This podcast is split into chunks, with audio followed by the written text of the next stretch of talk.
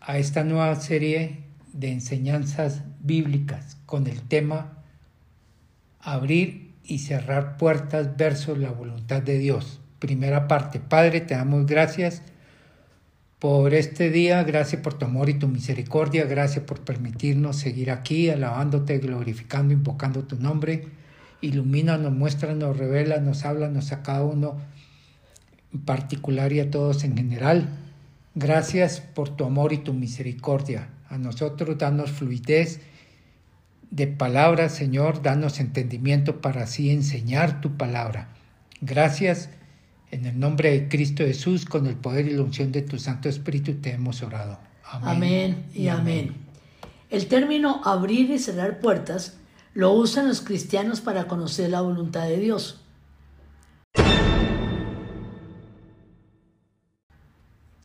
Hoy vamos a aprender que no es un término bíblico para este fin, ni en la forma como conozco la voluntad de Dios. Debemos decir con sinceridad que hay muchos cristianos honestos que quieren hacer la voluntad de Dios, pero no saben cómo descubrirla. Leamos, pastor, por favor, Romanos 12.2, que nos dice. No se amolden al mundo actual, sino sean transformados mediante la renovación de su mente. Así podrán comprobar cuál es la voluntad de Dios buena, agradable y perfecta. Ellos están esperando una revelación dramática y están paralizados e impotentes, desperdiciando sus vidas mientras esperan de Dios una palabra o una manifestación sobrenatural. A través de los siglos, personas religiosas y seguramente bien intencionadas han sugerido fórmulas espirituales para descubrir la voluntad de Dios. Algunas son válidas, pero hay otras que no están de acuerdo con las escrituras y por lo tanto son engañosas.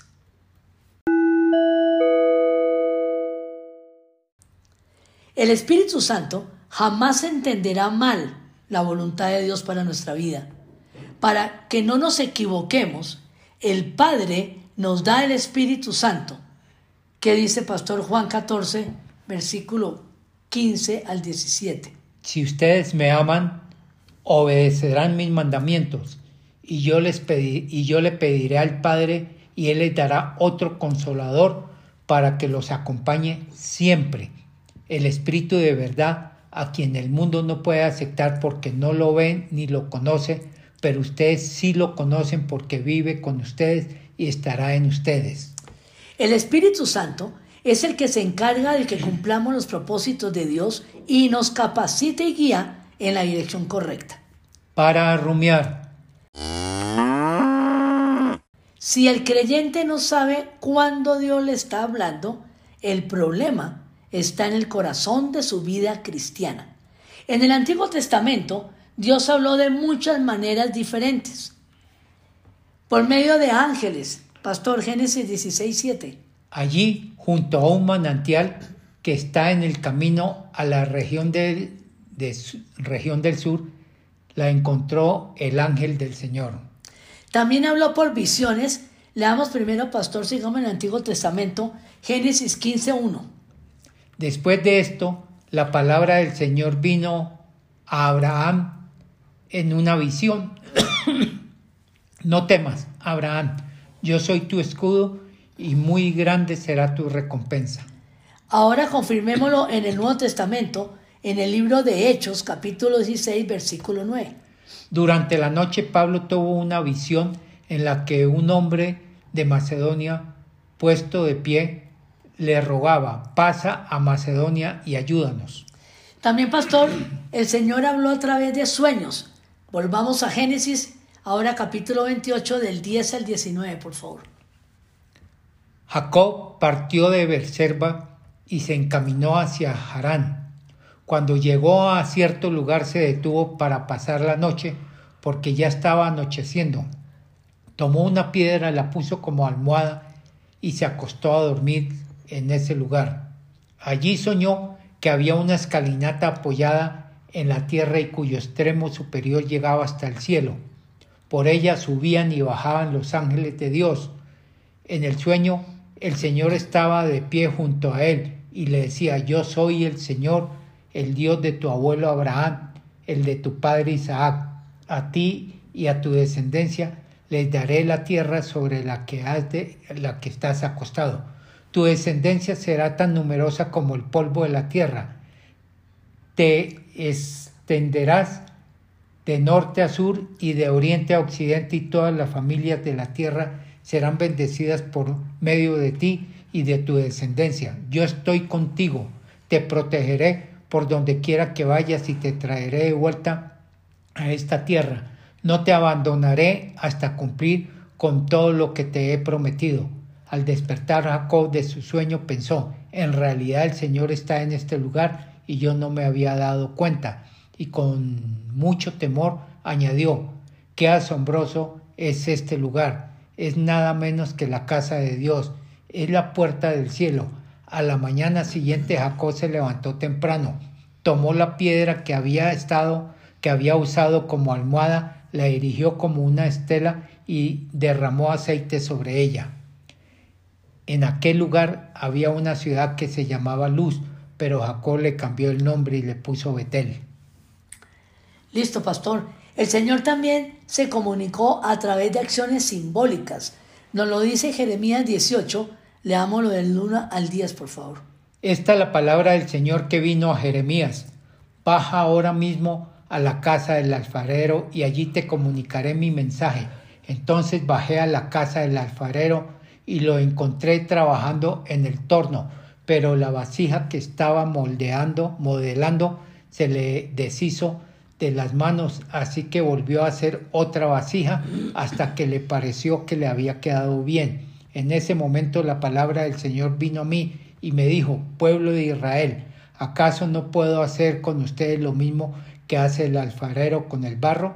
Afirma el Señor, ustedes, pueblo de Israel, son en mis manos como el barro en las manos del alfarero, y en un momento puedo hablar de arrancar, derribar y destruir a una nación o a un reino, pero si la nación de la cual hablé se arrepiente, de su maldad, también yo me arrepentiré del castigo que había pensado infligirles. En otro momento puedo hablar de construir y plantar a una nación o a un reino, pero si esa nación hace lo malo ante mis ojos y no me obedece, me arrepentiré del bien que le había pensado hacerles. En otra oportunidad, el Señor habló, el Señor habló a través de un suave murmullo Primera de Reyes 19, 12, 13 nos lo cuenta. Tras el terremoto vino un fuego, pero el Señor tampoco estaba en el fuego, y después del fuego vino un suave murmullo. Cuando Elías lo oyó, se cubrió el rostro y con el manto y saliendo se puso a la entrada de la cueva. El Señor también se valió de señales milagrosas. Esto está en Éxodo 8, del 20 al 25, pastor. El Señor le dijo a Moisés, mañana vas a madrugar, le saldrás al paso al faraón cuando baje al río y le advertirás, así dice el Señor, deja ir a mi pueblo para que me rinda culto, si no me lo dejas ir, enviaré enjambres de tábanos sobre ti sobre tus funcionarios, sobre tu pueblo y sobre tus casas. Todas las casas egipcias y aún el suelo que pisan se llenará de tábanos. Cuando eso suceda, la única región donde no habrá tábanos será la de Gosén, porque allí vive mi pueblo. Así sabrá que yo, el Señor, estoy en este país. Haré distinción entre mi pueblo y tu pueblo. Esta señal milagrosa tendrá lugar mañana. Así que lo hizo el Señor. Densas nubes de tábanos irrumpieron en el palacio del faraón y en las casas de sus funcionarios y por todo Egipto. Por causa de los tábanos el país quedó arruinado. Llamó entonces el faraón a Moisés y Aarón y les dijo, vayan y ofrezcan sacrificio a su Dios aquí en el país. Pastor, repitamos el versículo 23, por favor. Haré distinción entre mi pueblo y tu pueblo. Esta señal milagrosa tendrá lugar mañana. Y fijémonos cómo para el Señor esas eran señales milagrosas. Para Él era bueno, pero quedó registrado como plagas. Eso es lo que tenemos que pensar.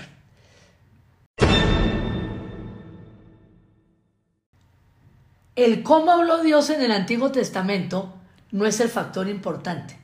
Lo importante es el hecho de que él habló y aquellos a quien le habló supieron que era Dios y supieron lo que decía. Aquí ya tenemos tres claves importantes cuando Dios nos habla. Primero, que Dios habla. Segundo, saber que es Dios quien me habla. Y tercero, entender el mensaje. La experiencia de Moisés es un buen ejemplo. Vamos, pastor, sigamos, también en Éxodo 3 del 1 al 6, por favor. Un día en que Moisés estaba cuidando del rebaño de Jetro, su suegro, que era sacerdote de Madián, llevó las ovejas hasta el otro extremo del desierto y llegó a Oreb, la montaña de Dios. Estando allí, el ángel del Señor se le apareció entre las llamas de una zarza ardiente. Moisés notó que la zarza estaba envuelta en llamas, pero no se consumía. Así que pensó, qué increíble, voy a ver por qué no se consume la zarza. Cuando el Señor vio que Moisés se acercaba a mirar, lo que llamó, lo llamó desde la zarza, Moisés, Moisés. Aquí me tienes, respondió. No te acerques más, le dijo Dios. Quítate las sandalias porque estás pisando tierra santa. Yo soy el Dios de tu padre, soy el Dios de Abraham, de Isaac y de Jacob. Al oír esto, Moisés se cubrió el rostro pues tuvo miedo de mirar a Dios. En este pasaje encontramos cuatro factores importantes del modelo correcto. Primero, Dios habla de una manera única a cada individuo. Moisés no tenía experiencia de alguna zarza ardiendo. Dios en ninguna otra ocasión había hablado de esa manera. Fue algo único. Dios quiere que nuestra experiencia con Él y su voz sea algo personal.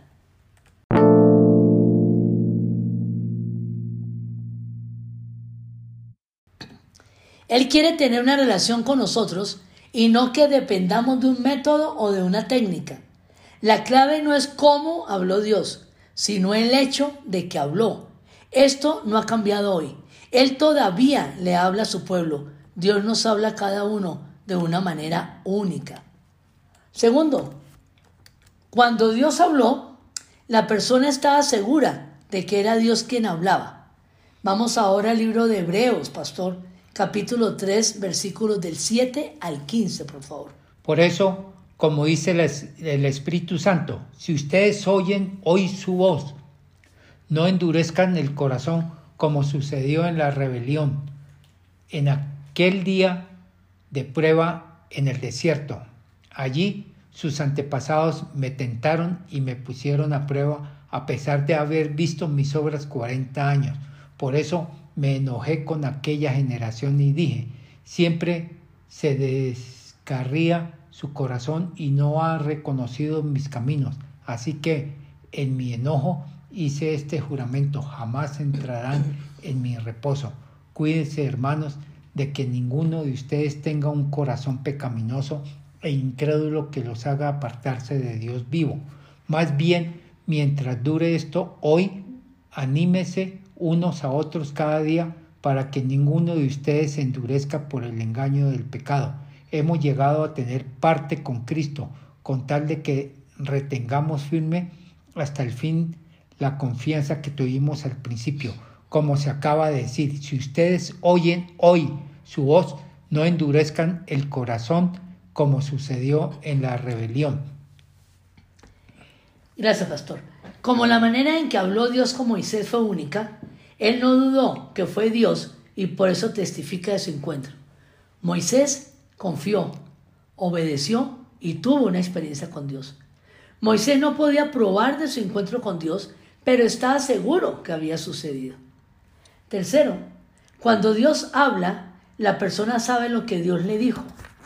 Volvamos a Éxodo 3, versículo 16, pastor. Y tú anda y reúne a los ancianos de Israel y diles, el Señor, el Dios de sus antepasados, el Dios de Abraham, de Isaac y de Jacob, se me apareció y me dijo, yo he estado pendiente de ustedes, he visto cómo los han maltratado en Egipto. Ahora leamos del 18 al 22 del mismo Éxodo 3. Los ancianos de Israel te harán caso.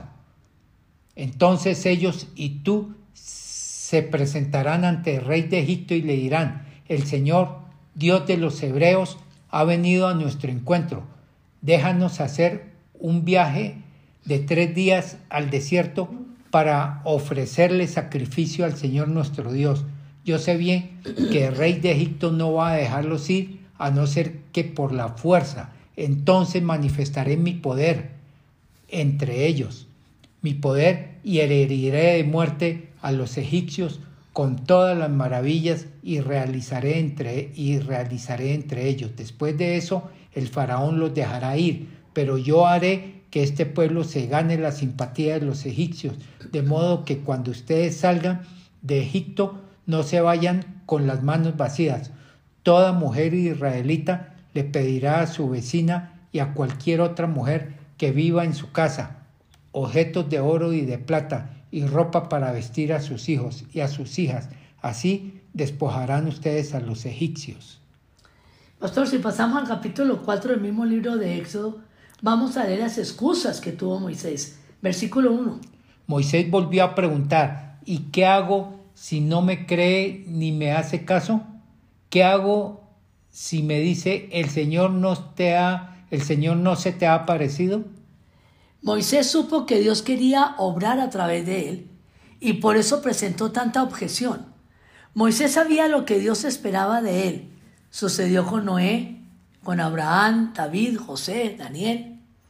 Cuarta, cuando Dios habló, sucedió un encuentro con Dios. Moisés no dijo, abro comillas, esa experiencia de la zarza fue maravillosa.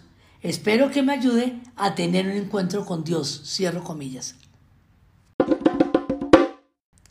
No, ese fue un encuentro con Dios, cuando Dios nos revela la verdad por el medio que sea. Ese es un encuentro con Dios, es una experiencia de la presencia de Dios en nuestra vida. Dios es el único que puede hacer que nosotros y cada uno experimente su presencia. Es un Dios personal, mi Dios, como bien lo decía el apóstol Pablo. Este modelo se encuentra en todo el Antiguo Testamento. El método que usó para hablar fue diferente para cada persona. Cuando Dios nos habla a cada uno por medio del Espíritu Santo, o a través de la Biblia, la oración, la circunstancia, la iglesia, sabremos que es Dios y sabremos lo que nos está diciendo. Cuando Dios nos habla, es un encuentro personal con Él. No es suficiente solamente en creer en Jesús.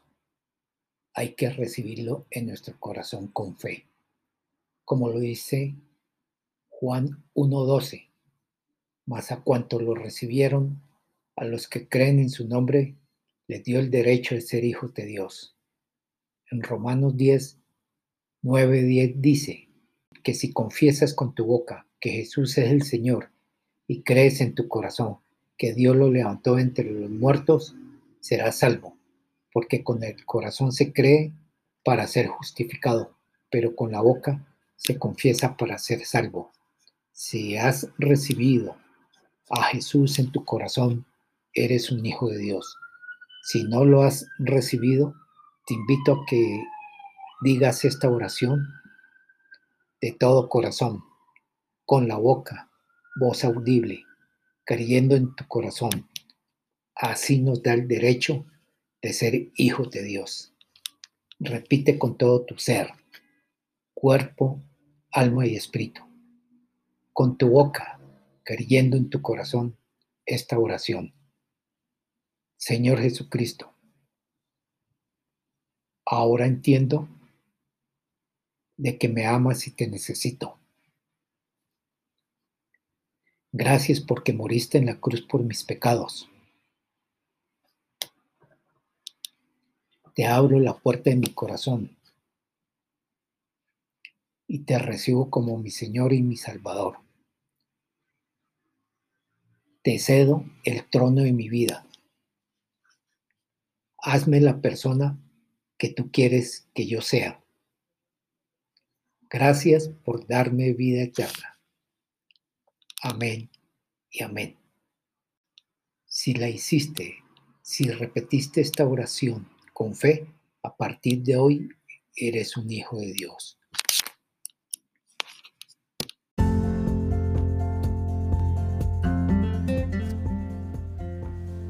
Bienvenidos a esta nueva serie de enseñanzas bíblicas con el tema Abrir y cerrar puertas versus la voluntad de Dios. Primera parte. Padre, te damos gracias por este día, gracias por tu amor y tu misericordia, gracias por permitirnos seguir aquí, alabándote, glorificando, invocando tu nombre.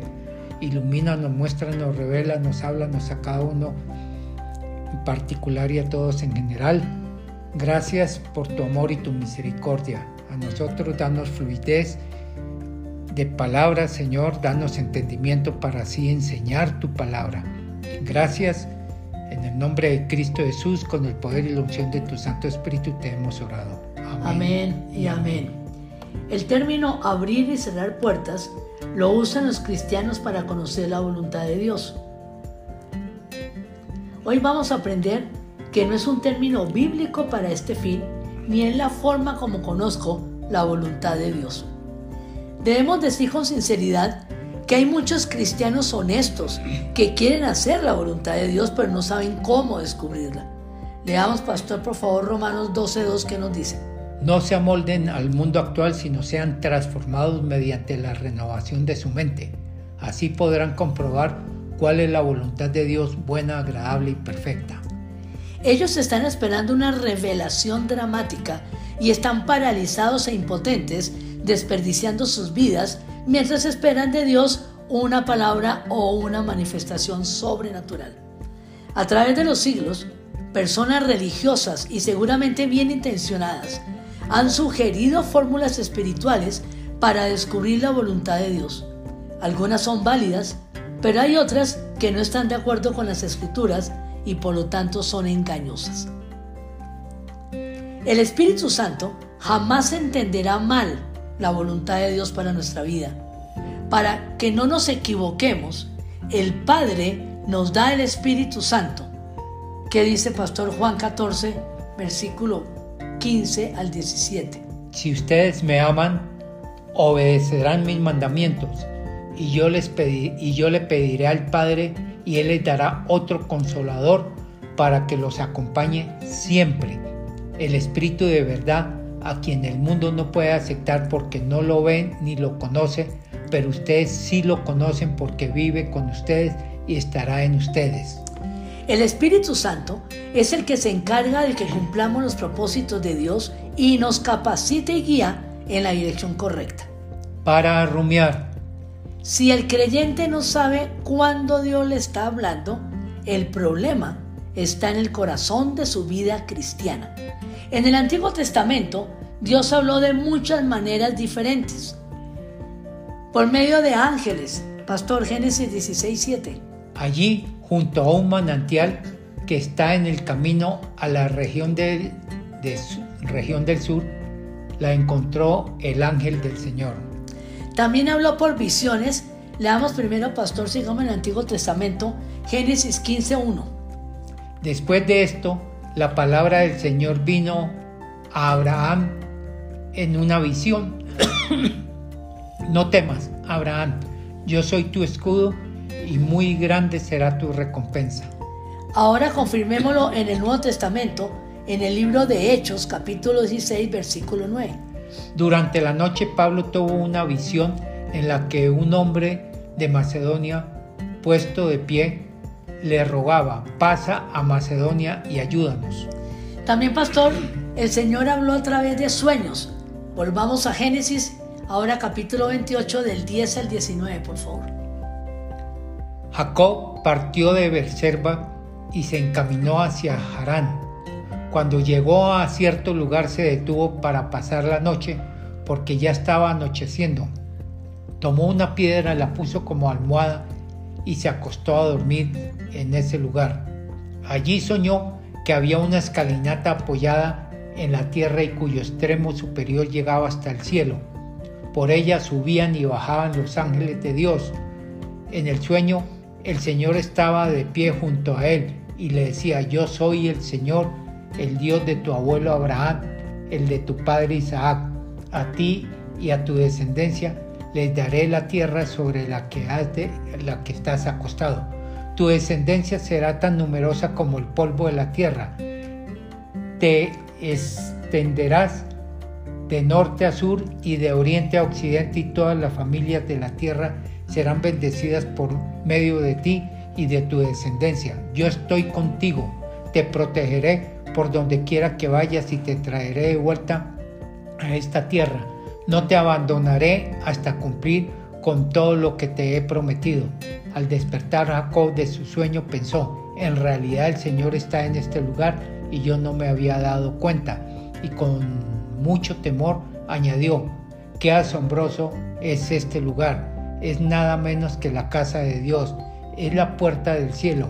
A la mañana siguiente Jacob se levantó temprano, tomó la piedra que había estado, que había usado como almohada, la erigió como una estela y derramó aceite sobre ella.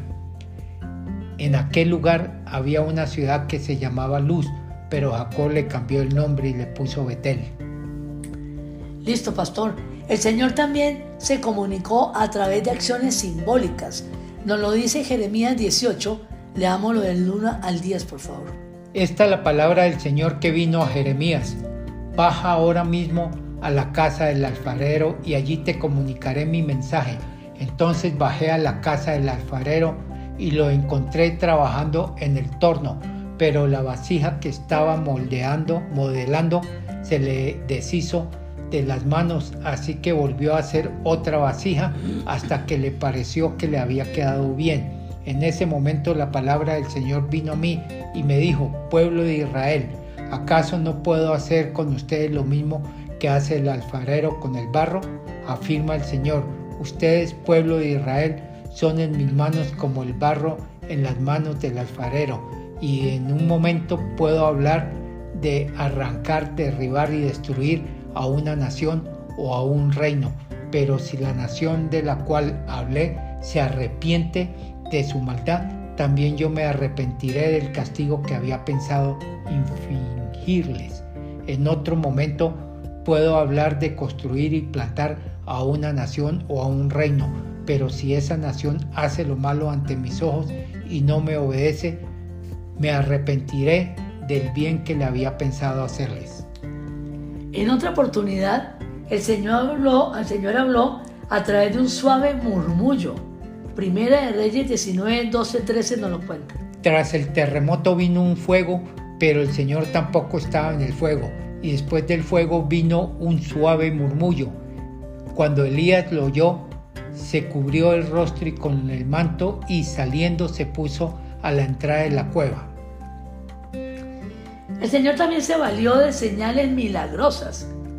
Esto está en Éxodo 8, del 20 al 25, pastor. El Señor le dijo a Moisés, mañana vas a madrugar, le saldrás al paso al faraón cuando baje al río y le advertirás, así dice el Señor, deja ir a mi pueblo para que me rinda culto, si no me lo dejas ir, enviaré enjambres de tábanos sobre ti, sobre tus funcionarios, sobre tu pueblo y sobre tus casas. Todas las casas egipcias y aún el suelo que pisan se llenará de tábanos. Cuando eso suceda, la única región donde no habrá tábanos será la de Gosén, porque allí vive mi pueblo. Así sabrá que yo, el Señor, estoy en este país. Haré distinción entre mi pueblo y tu pueblo. Esta señal milagrosa tendrá lugar mañana. Así que lo hizo el Señor. Densas nubes de tábanos irrumpieron en el palacio del faraón y en las casas de sus funcionarios y por todo Egipto. Por causa de los tábanos, el país quedó arruinado. Llamó entonces el faraón a Moisés y Aarón y les dijo, vayan y ofrezcan sacrificio a su Dios aquí en el país. Pastor, repitamos el versículo 23, por favor. Haré distinción entre mi pueblo y tu pueblo. Esta señal milagrosa tendrá lugar mañana. Y fijémonos cómo para el Señor esas eran señales milagrosas. Para Él era bueno, pero quedó registrado como plagas. Eso es lo que tenemos que pensar. El cómo habló Dios en el Antiguo Testamento no es el factor importante. Lo importante es el hecho de que Él habló y aquellos a quien le habló supieron que era Dios y supieron lo que decía. Ay, perdón. Aquí ya tenemos tres claves importantes cuando Dios nos habla. Primero, que Dios habla. Segundo, saber que es Dios quien me habla. Y tercero, entender el mensaje. La experiencia de Moisés es un buen ejemplo. Vamos, pastor, sigamos también en Éxodo 3 del 1 al 6, por favor. Un día en que Moisés estaba cuidando del rebaño de Jetro, su suegro que era sacerdote de Madián, llevó las ovejas hasta el otro extremo del desierto y llegó a Oreb, la montaña de Dios. Estando allí, el ángel del Señor se le apareció entre las llamas de una zarza ardiente. Moisés notó que la zarza estaba envuelta en llamas, pero no se consumía. Así que pensó, qué increíble, voy a ver por qué no se consume la zarza. Cuando el Señor vio que Moisés se acercaba a mirar, lo que llamó, lo llamó desde la zarza, Moisés, Moisés. Aquí me tienes, respondió. No te acerques más, le dijo Dios. Quítate las sandalias porque estás pisando tierra santa. Yo soy el Dios de tu padre, soy el Dios de Abraham, de Isaac y de Jacob. Al oír esto Moisés se cubrió el rostro, pues tuvo miedo de mirar a Dios. En este pasaje encontramos cuatro factores importantes del modelo correcto. Primero, Dios habla de una manera única a cada individuo. Moisés no tenía experiencia de alguna zarza ardiendo. Dios en ninguna otra ocasión había hablado de esa manera. Fue algo único. Dios quiere que nuestra experiencia con Él y su voz sea algo personal. Él quiere tener una relación con nosotros y no que dependamos de un método o de una técnica. La clave no es cómo habló Dios, sino el hecho de que habló. Esto no ha cambiado hoy. Él todavía le habla a su pueblo. Dios nos habla a cada uno de una manera única. Segundo, cuando Dios habló, la persona estaba segura de que era Dios quien hablaba. Vamos ahora al libro de Hebreos, pastor, capítulo 3, versículos del 7 al 15, por favor. Por eso, como dice el Espíritu Santo, si ustedes oyen hoy su voz, no endurezcan el corazón como sucedió en la rebelión, en aquel día de prueba en el desierto. Allí sus antepasados me tentaron y me pusieron a prueba a pesar de haber visto mis obras 40 años. Por eso me enojé con aquella generación y dije, siempre se descarría su corazón y no ha reconocido mis caminos. Así que en mi enojo hice este juramento, jamás entrarán en mi reposo. Cuídense hermanos de que ninguno de ustedes tenga un corazón pecaminoso e incrédulo que los haga apartarse de Dios vivo. Más bien, mientras dure esto, hoy anímese unos a otros cada día para que ninguno de ustedes se endurezca por el engaño del pecado. Hemos llegado a tener parte con Cristo, con tal de que retengamos firme hasta el fin la confianza que tuvimos al principio. Como se acaba de decir, si ustedes oyen hoy su voz, no endurezcan el corazón como sucedió en la rebelión. Gracias, pastor. Como la manera en que habló Dios con Moisés fue única, él no dudó que fue Dios y por eso testifica de su encuentro. Moisés confió, obedeció y tuvo una experiencia con Dios. Moisés no podía probar de su encuentro con Dios, pero estaba seguro que había sucedido. Tercero, cuando Dios habla, la persona sabe lo que Dios le dijo. Volvamos a Éxodo 3, versículo 16, pastor. Y tú anda y reúne a los ancianos de Israel y diles, el Señor, el Dios de sus antepasados, el Dios de Abraham, de Isaac y de Jacob, se me apareció y me dijo, yo he estado pendiente de ustedes, he visto cómo los han maltratado en Egipto. Ahora leamos del 18 al 22 del mismo Éxodo 3. Los ancianos de Israel te harán caso. Entonces ellos y tú se presentarán ante el rey de Egipto y le dirán, el Señor, Dios de los hebreos, ha venido a nuestro encuentro. Déjanos hacer un viaje de tres días al desierto para ofrecerle sacrificio al Señor nuestro Dios. Yo sé bien que el rey de Egipto no va a dejarlos ir a no ser que por la fuerza. Entonces manifestaré mi poder entre ellos, mi poder y heriré de muerte a los egipcios con todas las maravillas y realizaré entre, y realizaré entre ellos. Después de eso, el faraón los dejará ir, pero yo haré que este pueblo se gane la simpatía de los egipcios, de modo que cuando ustedes salgan de Egipto no se vayan con las manos vacías. Toda mujer israelita le pedirá a su vecina y a cualquier otra mujer que viva en su casa objetos de oro y de plata y ropa para vestir a sus hijos y a sus hijas. Así despojarán ustedes a los egipcios. Pastor, si pasamos al capítulo 4 del mismo libro de Éxodo, vamos a leer las excusas que tuvo Moisés. Versículo 1. Moisés volvió a preguntar, ¿y qué hago si no me cree ni me hace caso?